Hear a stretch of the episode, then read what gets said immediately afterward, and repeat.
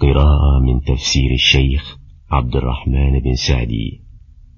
تيسير الكريم الرحمن في تفسير كلام المنان.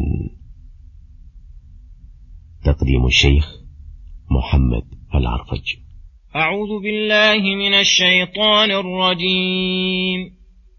إن يوحى إلي إلا أنما أنا نذير مبين إذ قال ربك للملائكة إني خالق بشرا من طين فإذا سويته ونفخت فيه من روحي فقعوا له ساجدين فسجد الملائكة كلهم أجمعون إلا إبليس استكبر وكان من الكافرين قال يا إبليس ما منعك أن تسجد لما خلقت بيدي؟ أستكبرت أم كنت من العالين؟ قال أنا خير منه خلقتني من نار وخلقته من طين. قال فاخرج منها فإنك رجيم. وإن عليك لعنتي إلى يوم الدين. قال رب فأنظرني إلى يوم يبعثون. قال فإنك من المنظرين. إلى يوم الوقت المعلوم. قال فبعزتك لأغوينهم أجمعين إلا عبادك منهم المخلصين. قال فالحق والحق أقول. لأملأن جهنم منك ومن من تبعك منهم أجمعين. قل ما أسألكم عليه من أجر وما أنا من المتكلفين.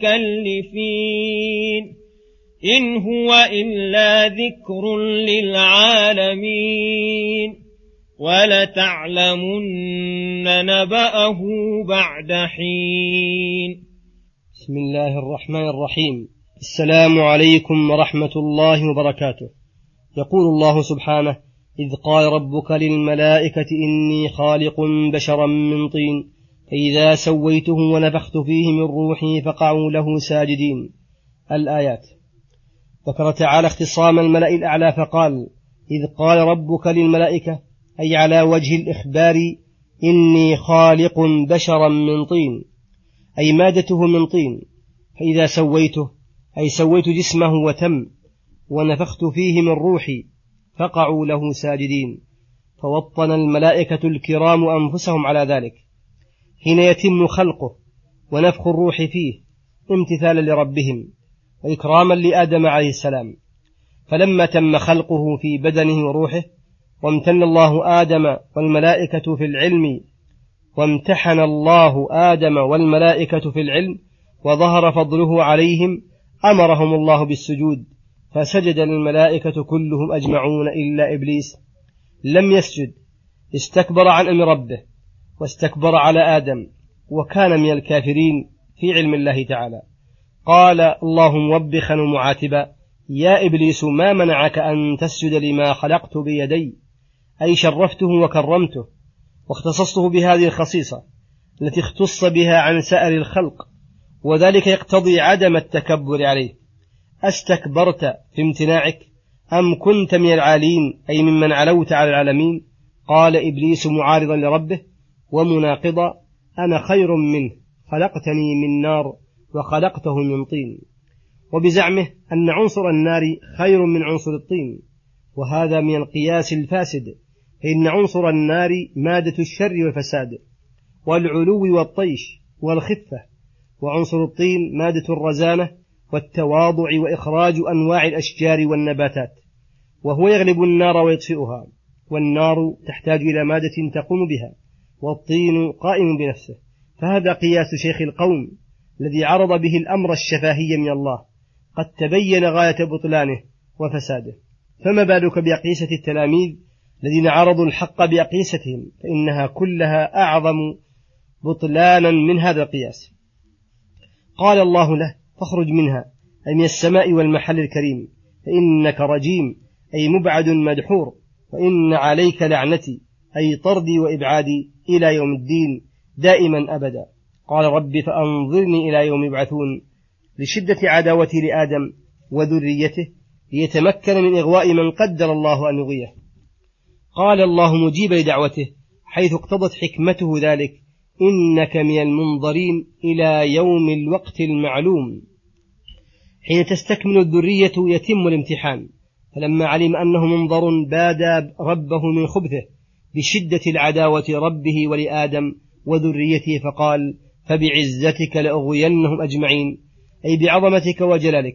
يحتمل أن الباء للقسم وأنه أقسم بعز الله. ليغوينهم كلهم أجمعين إلا عبادك منهم مخلصين. علم إبليس أن الله سيحفظهم من كيده ويحتمل أن الباء الاستعانة وأنه لما علم أنه عاجز من كل وجه وأنه لا يضل أحدا إلا بمشيئة الله تعالى استعان بعزة الله على إغواء ذرية آدم هذا وهو عدو لله حقا. وهو عدو الله حقا. ونحن يا ربنا العاجزون المقصرون المقرون لك بكل نعمة.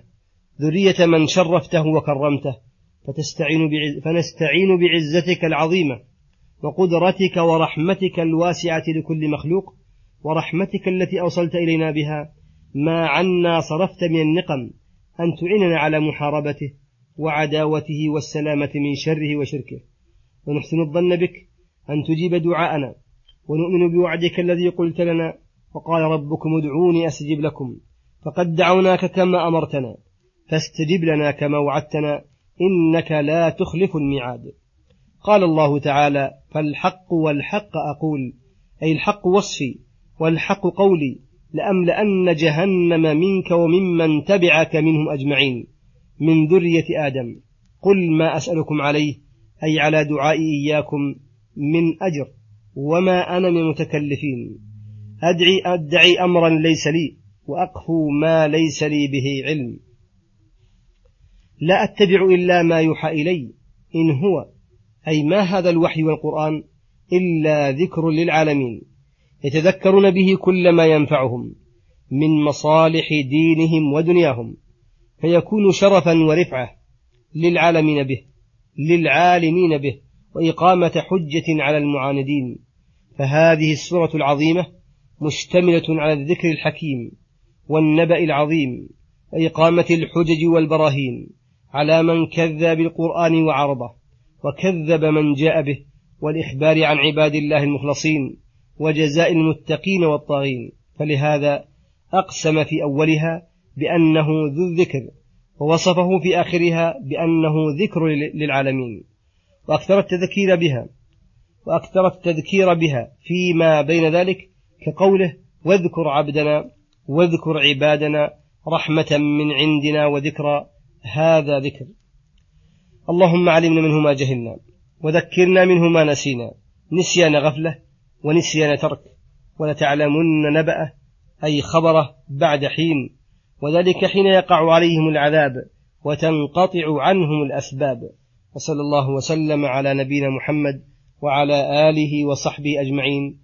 إلى الحلقة القادمة غدا إن شاء الله. والسلام عليكم ورحمة الله وبركاته.